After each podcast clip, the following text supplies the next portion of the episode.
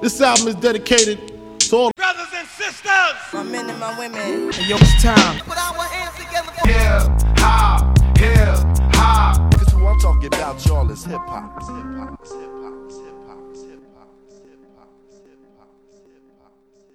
The stories of hip hop, of rap music, are the stories of a million MCs who, inside of them, the words are coming, the words they need to make sense of the world around them. The words are witty and blunt, abstract and linear, sober and fucked up.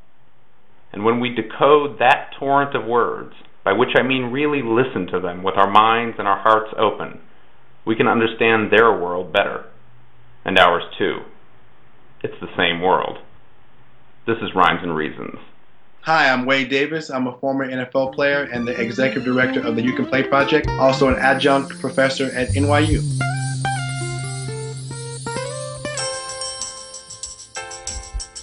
How can you fairly assess something from the outside looking in? Majority of the times you'll be wrong, you know what I mean? How could a motherfucker go around and hate a nigga he never even met? He don't even know shit. I think this rap shit is all peace. I didn't discover Jay Z until after Reasonable Doubt. My friends were like, How can you be such a Jay Z fan? You actually didn't hear his first album until after his third album. But I was like, Hey, I was a late bloomer. The song uh, Lucky Me really spoke to where, where I was at in my life. I wasn't out, I was closeted. And I, I remember hearing that song, as he said, You know, it's so hard to be me. Like, people don't really understand what's going on inside. All they can really judge me on is what's going on on the outside. And I remember hearing that song thinking, like, wow, like he's talking about me. You know, he's talking about how I was this football player, this semi-star who's pretty popular in high school, and everyone thought that I had all my shit together. I think that's pretty typical for most high school kids, to be honest. But I think for myself, it was a little bit different because I was gay and I had never met another gay person, or at least someone who was openly gay. Definitely never met a gay athlete. So it was at a point in my life where I was like, damn, like, can I actually do this? And unfortunately, I didn't think that I could, so I became a bully. Did you notice? Niggas wanna strip you to the bone for shit you own. Hate a nigga like that, faggot. Get your own. Hate that I can't roam the street without the clip and chrome. Knowing one day I'ma have to flip. Come on, you know this shit don't stop. To the Chris don't pop. You have to kill a nigga and your wrist don't lock. I'm trapped. Whole world's against me, in fact. There ain't no turning back. Bring it on. Hate the price of fame, cause it costs too much.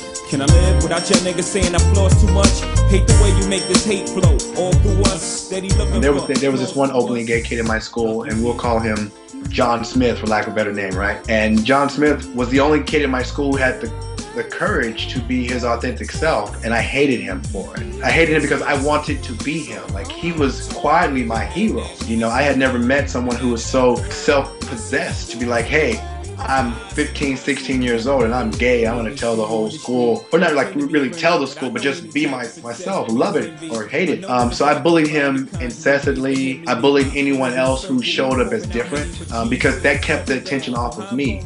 Just thinking back to to that song, I felt as if like it was the first time someone actually knew what I was going through. And there's a point in, in that song when Jay Z actually uses the word faggot. Um, and what's fascinating about that part is I was dealing with so much shame and internalized homophobia. I used to think that if I ever was gay, that I would not be a faggot like those queer queenie guys. You know, I was going through so much BS at that point. But I remember hearing him say that word and thinking, oh, he's not talking about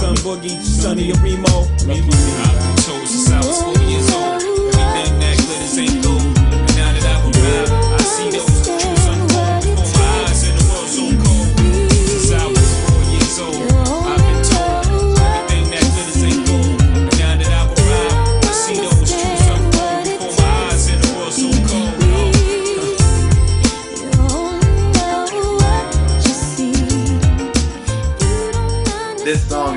Why he's my favorite rapper. Um, because it was maybe like the third or fourth song of his I had ever heard, but it was the first time I actually sat down with his music and I played them in a headset and not on the on the radio. And I, I think that when you don't listen to his uh, mainstream songs, you really see his genius. You really see his texture would probably be a good word. Like I think you know that people have certain perceptions about guys who are from the inner city or the quote unquote ghetto, a word that I hate, that they aren't intelligent, but they have a different type of intelligence that we actually don't often um, see or give credit to.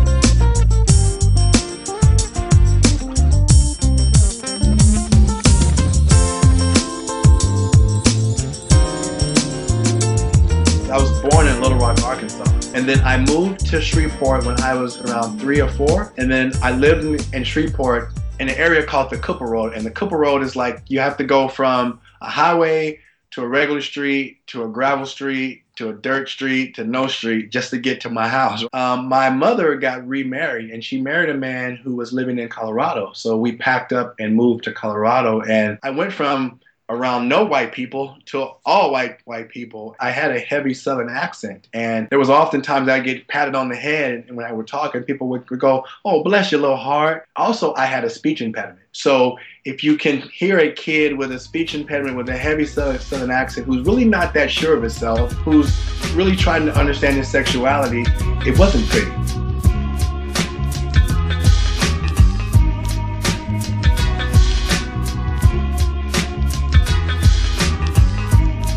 Anytime someone uses the term bless your little heart, it's not a compliment. You know, like it's definitely not a compliment. And I knew that, and there was something inside of me that became very rageful.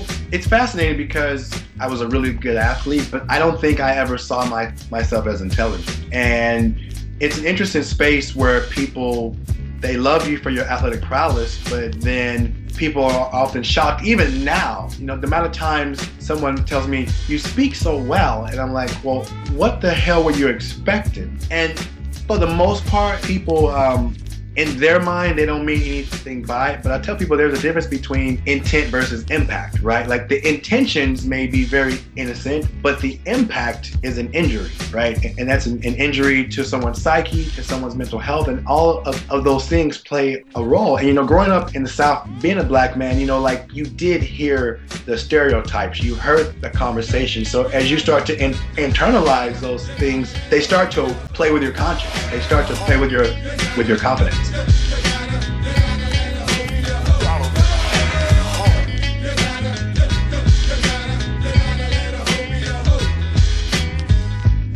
So in my backyard in Louisiana, we played a game called Smear the Queer. But I had no clue what the term queer meant, right? We just thought it was a game around football. So it's fascinating to fast forward and see my, my life now. But my life began as an athlete with the idea that if you were queer, you deserved to be smeared. So there was a house that was next next door to me that didn't have a fence but there was a fence that went around both of our houses. So we had like a 70 by 30 yard football field where literally we'd have 20 on 20 games. I mean, we'd have 40 guys and some girls in the backyard trying to kill each other playing this game of football. And it was really where I learned how to be tough, how to play through pain, which, you know, got me in trouble at, at some points. But it wasn't organized, but I would also go back inside of my house and watch the Chicago Bears incessantly. And there was something, I don't know, intuitively that I knew the game. Like I could really look at a pre-snap and go, oh, here comes the screen, or they're gonna blitz. You know, I'm not a big guy, you know, I'm 5'11, 185 pounds, and I truly believe that my intelligence around the game of football was the reason I made it to the NFL. And then I'm moving to Colorado. I went to a high school that had the very first high school football player on the cover of SI named Scott Bentley. So I went to a powerhouse uh, high school. You know, we had guys go to Texas A&M, uh, Nebraska, um, USC, a lot of different big time schools. And I didn't even start until I was a senior. Like we had that much talent. You know, I knew I was a good player, but there were guys like Brian Kelly who played for the Bucs and, and the Lions. He was as big as he was in the NFL in 10th grade. You know what I mean? I mean, I was like, this is not fair. You know, I was a late bloomer. You know, I left high school maybe being able to bench 185 pounds. Brian was doing that on incline.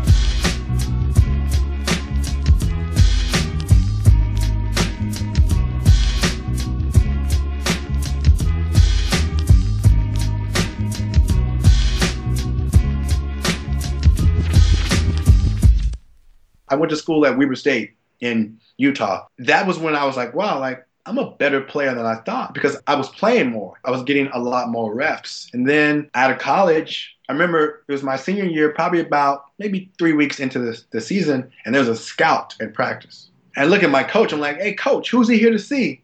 He looks at me, he says, you fool. And I was like, oh shit. Like I freaked out and had the worst practice of my entire life because I had no clue that I was even on the NFL's radar. And it's like a very weird thing to go to a small school and have a scout show up, especially back in those days. Like I graduated college in 2000. I didn't know enough about the way that the NFL worked, about how scouting worked, that they could find a guy like myself at a small school. It took a long time to find this place. It took a long see happy. It took a long time to recognize your face. It took a long time running around. It Took a Long Time by the LaBelles. The first time I ever heard that song was at the end of the movie Precious. There's a scene um, at as the movie ends where um, Precious is walking out of, I believe, a clinic, some, some sort of a clinic, and she's with her, her son and, and her daughter, and that song comes on. And the lyrics are, It took a long time for me to find this place. It took a long time for me to see happy.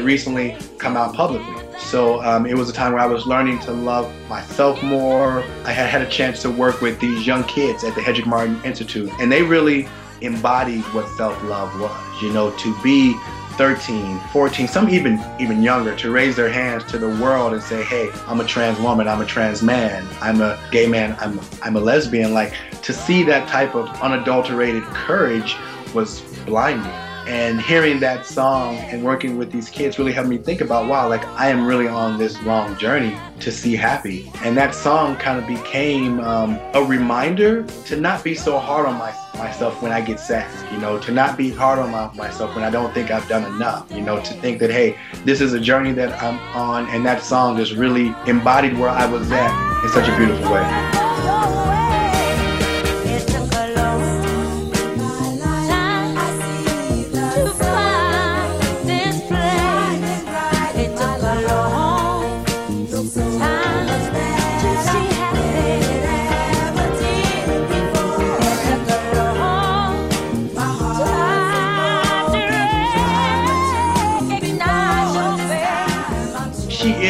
Talking about you know a journey within her, herself. But i do think that we all make songs relate to ourselves in some way. I, I think that we all live inside of our own story. When i heard that song that was the story that i was going through. As i said earlier like i had so much self-hatred. I mean i hated myself for so many years for being gay. I just didn't think that being gay being black being an athlete was possible. You know there are so many negative narratives about athletes, about black men, about black people in general. Um, so to think that I could be at the space where I'm at now, being happy, being loved by so many people in the black community, being loved by so many people in the athletic community, being loved by people who are athletic and black. Those narratives are so pervasive that you actually start to believe them. For me to do the work to unlearn these narratives and to see, wow, like people actually care about me and they they love me, like that was really, really beautiful.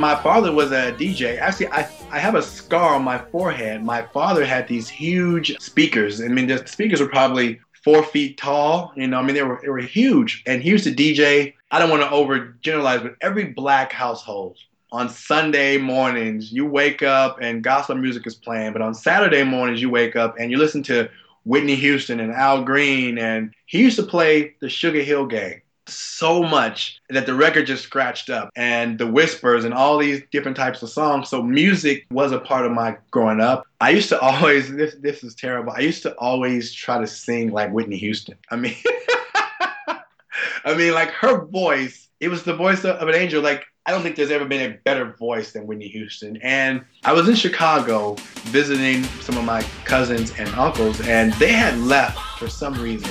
I don't know why, but they left me home alone. The Bodyguard album had recently come out, and the song. Uh, I'm sorry. the, the song Queen of the Night was on that album, and I played that song maybe 15 plus times in a row. In a row, and was singing that song to the top of my lungs, spinning around like I was Marilyn McCoo from Solid Gold. And I remember stopping, going like, "Wow, you are gay."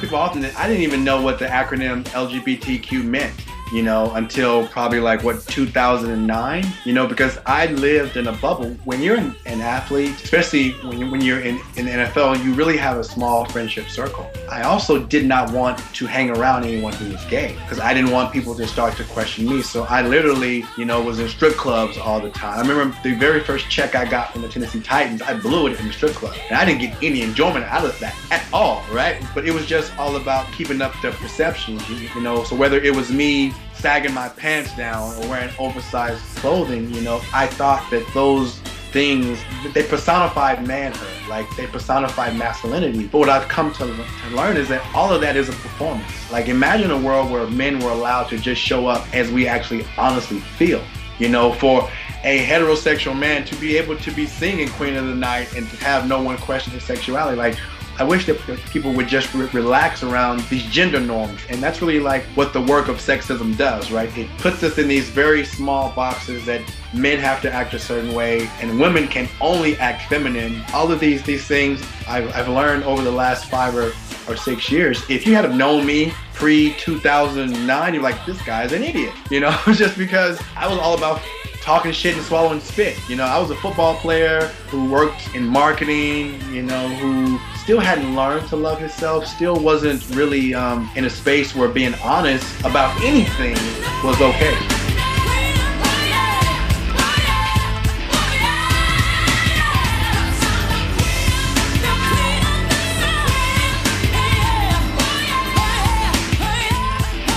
Knew I was gay around the 10th grade, you know, and it was a confusing time because I had been intimate with girls and think I liked it. I didn't have any problem performing, right? There was something that happened in the 10th grade where this kid walked into class. I remember my mind going, oh, he's really hot. And then I kind of, I like looked at myself, like from myself, and I'm like, what the hell was that? You know, and then I went home and just started watching porn. You know, on my TV, we didn't have the pay channels, but we, we had this channel called Spice.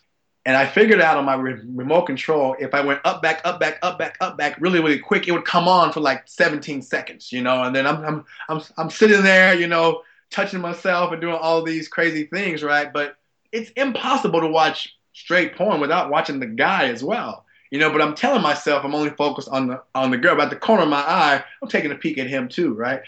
I really tried to compartmentalize the fact that I was gay and really just, you know, just live in the idea that historically I had been with girls and I was like, what, 15 at that point, and that history wasn't very long, but that I could that I could live this heterosexual lifestyle, and that I didn't have to be gay because I was a strong enough man, right? I was an athlete. Like I could put that away in a box, and you know I could peek at it every now and then, but I could live what I thought the rest of, of the world wanted. When it's my turn to settle down, my main concern. Promise that you will sing about me. Promise that you will sing about me. I said when the lights shut off and it's my turn to settle down, my main concern. Promise that you will sing about me. Promise that you will sing about me. I woke up this morning and figured I'd call you in case I'm not here tomorrow. I'm hoping that I can borrow a piece of mind. I'm behind on what's really important. My mind is really distorted. I find nothing but trouble in my life. I'm fortunate you believe in a dream. This orphanage we call a ghetto is quite a routine. And last night was just another distraction or a reaction of what we consider madness. I know exactly what happened. You ran outside when you heard my brother cry for help.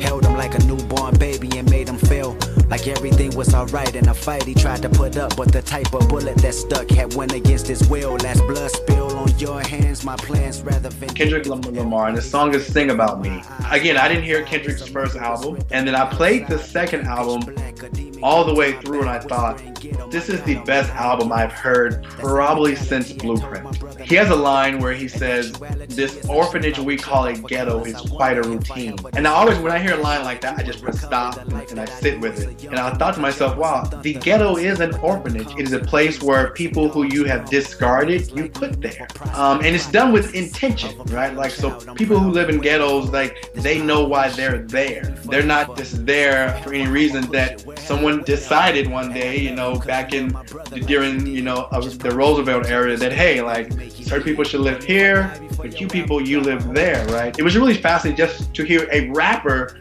really understand history, really understand why the ghetto looks the way that it does.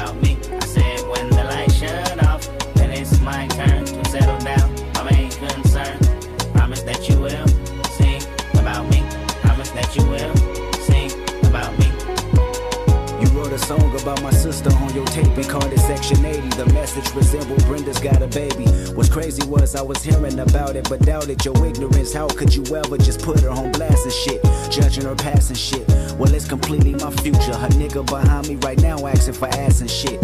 And I'ma need that $40 even if I gotta fuck, suck, and swallow. In the parking lot, Gonzalez Park, I'm followed by a married man and father of three. My titties bounce on the cadence of his tingling keys.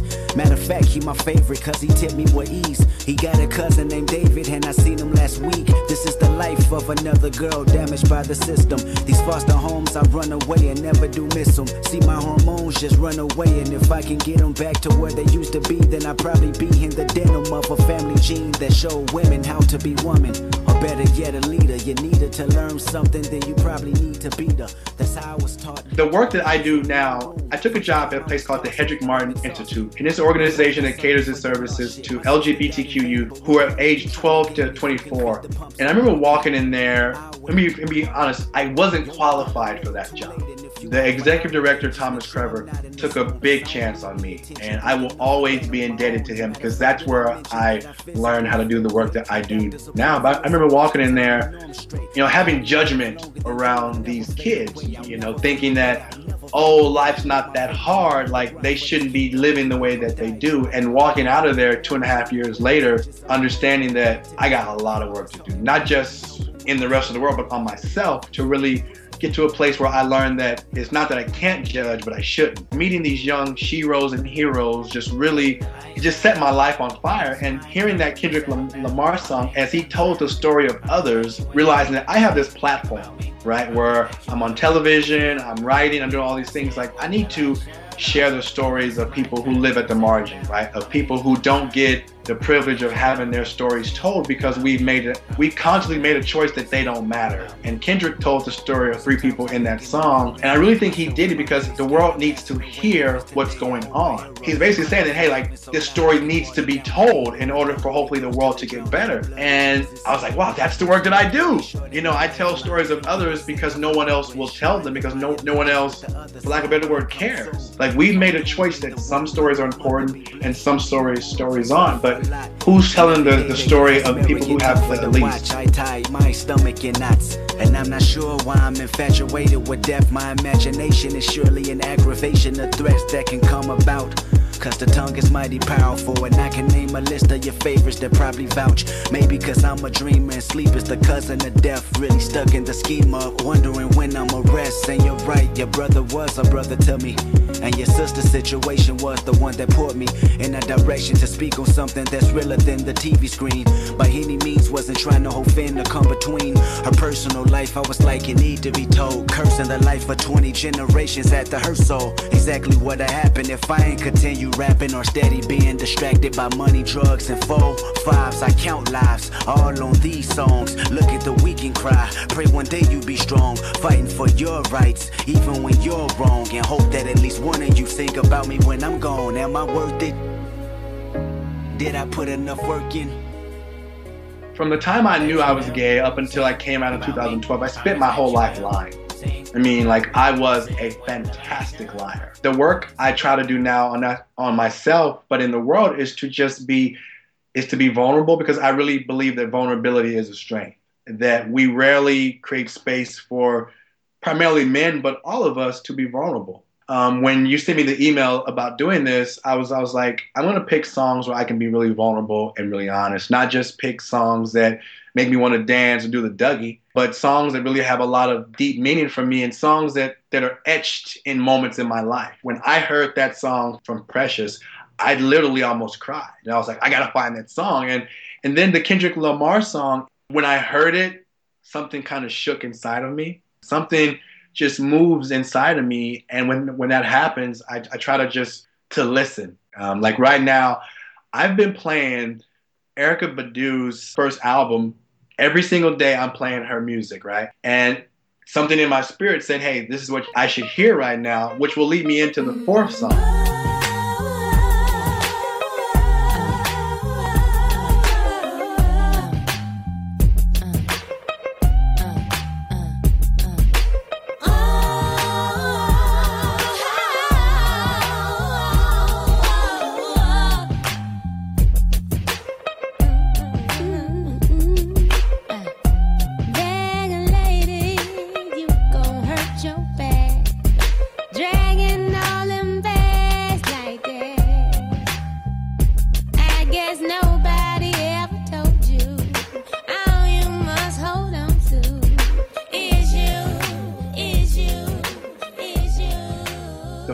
Song is Bag Lady by Erykah Badu.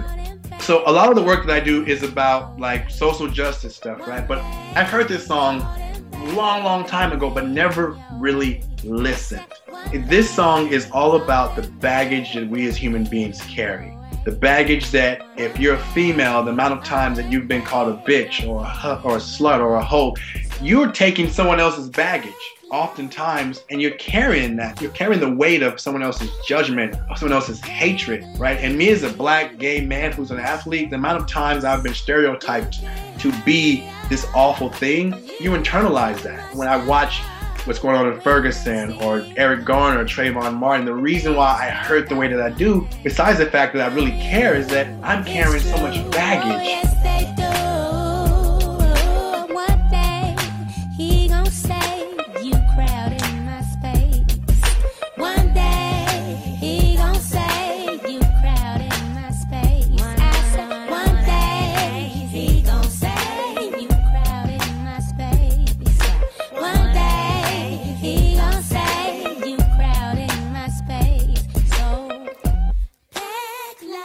I live on the Upper West Side of New York City. I live in a in a really nice apartment. I live in an all-white building, except for the people who are the doormen. And on my block, I'm probably one of three people tops, right? So me walking out of my door is a political act because most people don't believe I should live in this building. Walking down my block is a political act. So there's baggage that, that I have to carry. I was walking into my building at probably around two in the morning. There was a couple who was ahead of me, and as they went into the building, I hurried up so I could grab the door as well. And the guy stops me and he says, "Do you live here?" I look at him and I said, "Do you?" And then I say hello to the doorman who's in the building, and then we get on the, on the elevator and they're talking to each other in a different language. And then the lady says, "Oh, you live on the 17th floor. We live on this on the 15th. Is that you that plays that loud music?"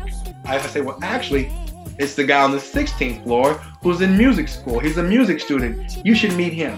That whole interaction, I internalize a lot of it. So that song, Bag Ladies, really giving me the idea that I need to find some tools to do some excavation work to get rid of that baggage because that baggage kills us. It kills us silently and it kills us very, very slowly.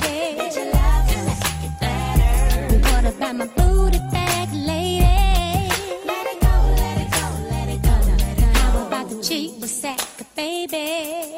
Bet your love can make it better. So what about the plastic bag lady? Let it go, let it go, let it go, let it go. My baby bag mamas, yeah. Let's go, let it go, let it go, let it go. All My book bag lady.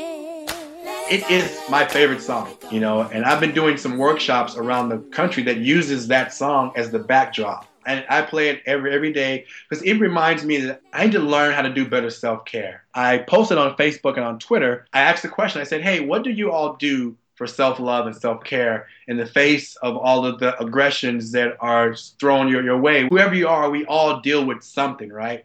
And no one had any really good answers. People were like, "Oh, I take my dog for a walk," or uh, "I zone out and I watch a really ratchet television show." And I'm like, "That's not really what I mean by self care and self love." And it got me to thinking that we don't know how to do that. You know, the reason why so much, so many of us are in pain or live in fear is because of that baggage that we carry. Because all we do is pass it on to the next person, right? Someone gives it to me, I get mad and give it to you. You get mad to give it to someone else. So we're, we're all just carrying this baggage, and and Erykah's right love will, will make it better. But I think she means self love. Like, because if I love my, myself, then I won't take your baggage.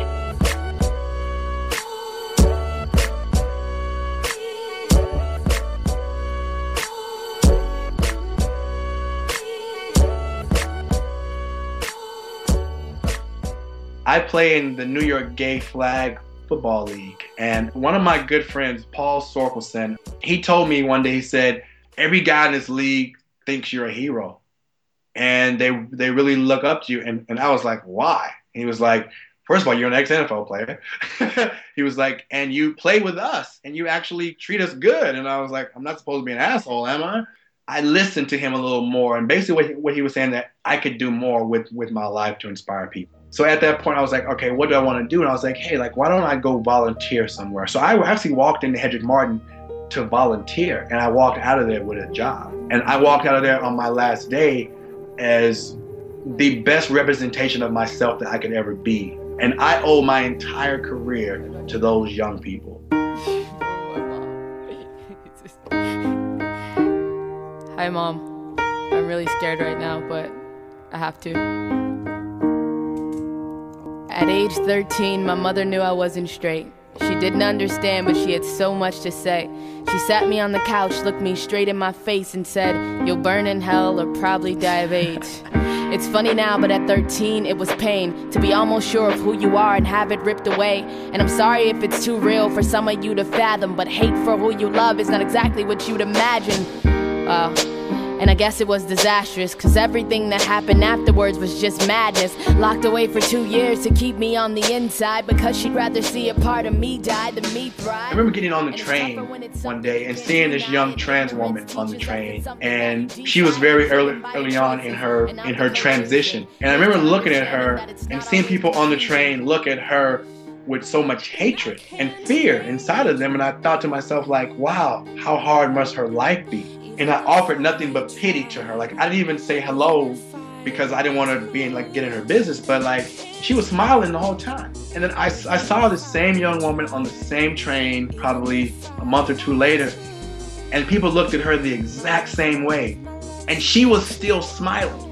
So something is like, wow, how can she be smiling through all of this? And then I realized she's not taking on any of that baggage. She's loving herself. She's loving the woman that she is. And it really started me thinking like, I need to stop looking at young people from a place of pity or at this idea of at risk and see them as at promise, right? Because she had a promise and she wanted me to see her promise and use the access that I have to give her the tools to reach that promise, not to not to live for her or live through her, but just to be a witness to her beauty, to her brilliance, to her glory. You only get that from working in a place like Hetrick Martin. And I stand for the girl with the cuts up her sleeve and a heart in her hand and that chip on her shoulder. And I stand for it all until ignorance is over. This is for you, for knowing who you are, for never letting your magic outside of your heart. Be you, be brave, and understand that things do change. I accept you for you when I don't understand, and I love you for you, who I am.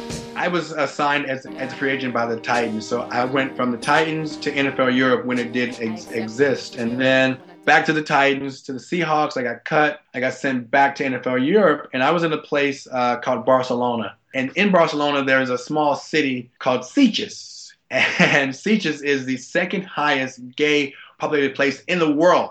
So imagine me being in Sitges with all of my football buddies, right? And um, we go to the beach, and the beach is literally across the street from our hotel, and we're in the water for like maybe three minutes, and the water is freezing cold. And this guy walks past in a yellow speedo, and I, let's just say, I begin to be aroused. And my buddies are like, "All right, let's go in, let's go in." And I'm like, "Oh, the water's beautiful, it's beautiful." Same time, I'm thinking, "Oh, dead babies, dead, dead babies." You know, I'm trying to think of my of my mom because I can't come out of the water at this point, right? And for the next 11 weeks, I am in pure purgatory because there are hot men in speedos and tight pants everywhere, and it was just, it was pure hell. And I remember thinking like, like what am I gonna do? Like how can I live the rest of my life this way? Because I'm going to be in places where there are attractive men, and I was so tired.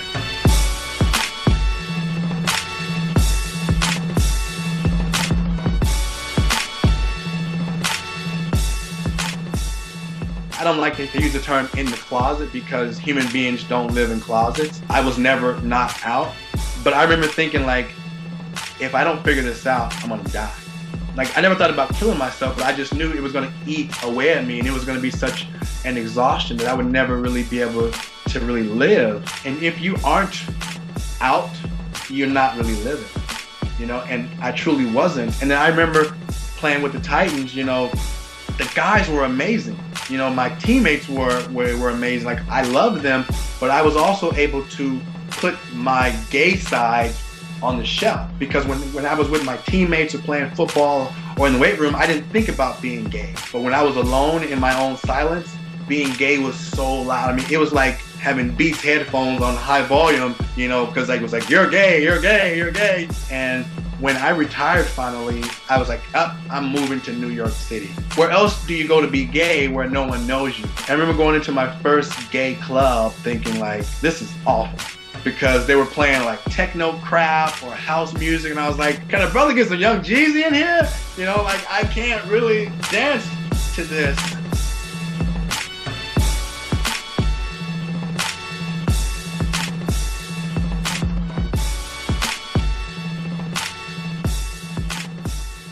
I knew I wanted to be gay, but I didn't. The world that I had saw was not the world I could ever exist in. You know, like I still, you know, like other things besides the stereotypical things that we imagine that gay men men like. But I did want to make out and have sex with men. So I was like, where do I find that space at? And then I remember meeting um, a good friend of mine named Cyd Zeigler, and I'll always be indebted to Cyd. He introduced me to the Gay Flag Football League, and that was where I met oh my God, I met my family. I mean, these men and women just loved me and embraced me. And it was, I was home. I mean, I've been so blessed to meet amazing people who have shepherded me along my journey. And when I just decided to invite the world in, um, my business partner, you know, he, he doesn't use the word coming out. He uses the term inviting in. And Darnell Moore, when, when he said that to me, I was like, you're so right. Like, you're not coming out. You're inviting the world in to your innermost thoughts, to your innermost feelings. So um, when I did invite the world in was like the first time I actually started to breathe. Not only like a sense of relief, but like a sense of real life. It was getting to my real self. It was no longer this fake person that no one really even knew. Coming out to my NFL and college teammates was beautiful. I've yet to have one buddy, college or pro, or even high school, reject me. You know, and I think that that pushes back from this myth that athletes can't be loving towards gay individuals. And the work that I do do now really affirms that. I mean, I've, I've had players just be like, I don't care if you're gay, man, but can you play? You know, the organization that I work for, you can play. It's just, it's it's really showing people that hey, athletes only care about one thing, and that's winning. So no, no, no, no, no.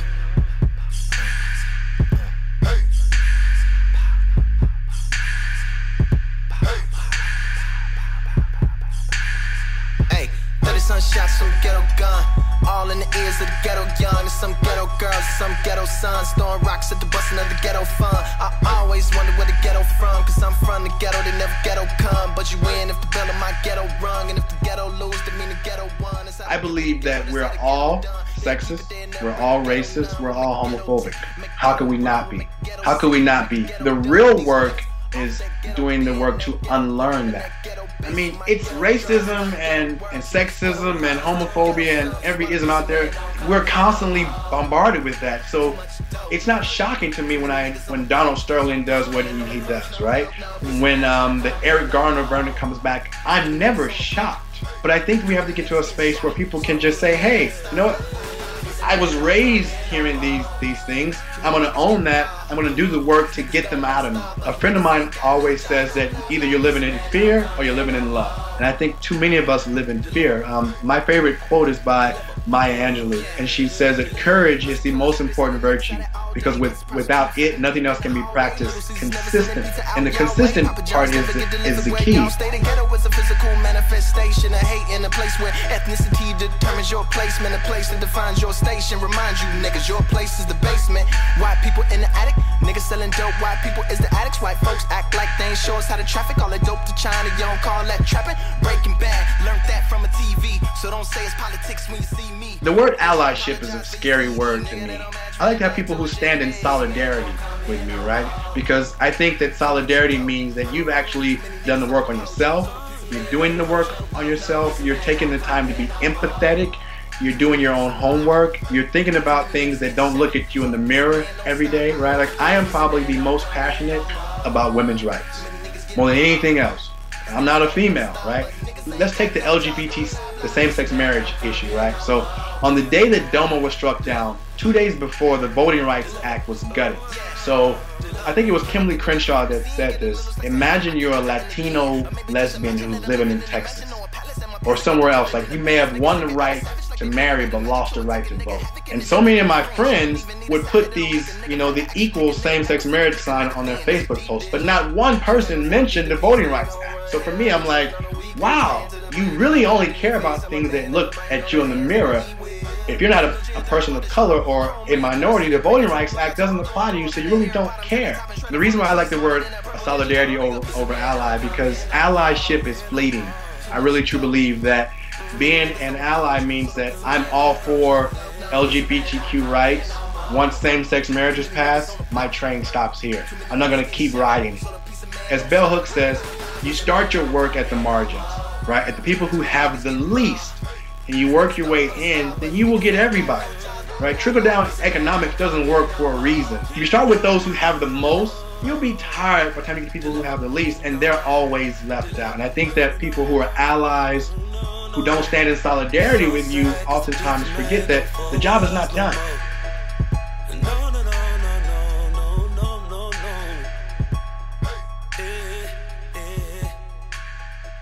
Hip hop matters because it tells the stories of people who would otherwise never have a platform. It's very much so like Negro spirituals, where um, it was a way for people to get out some of the pain that they were de- dealing with on wax.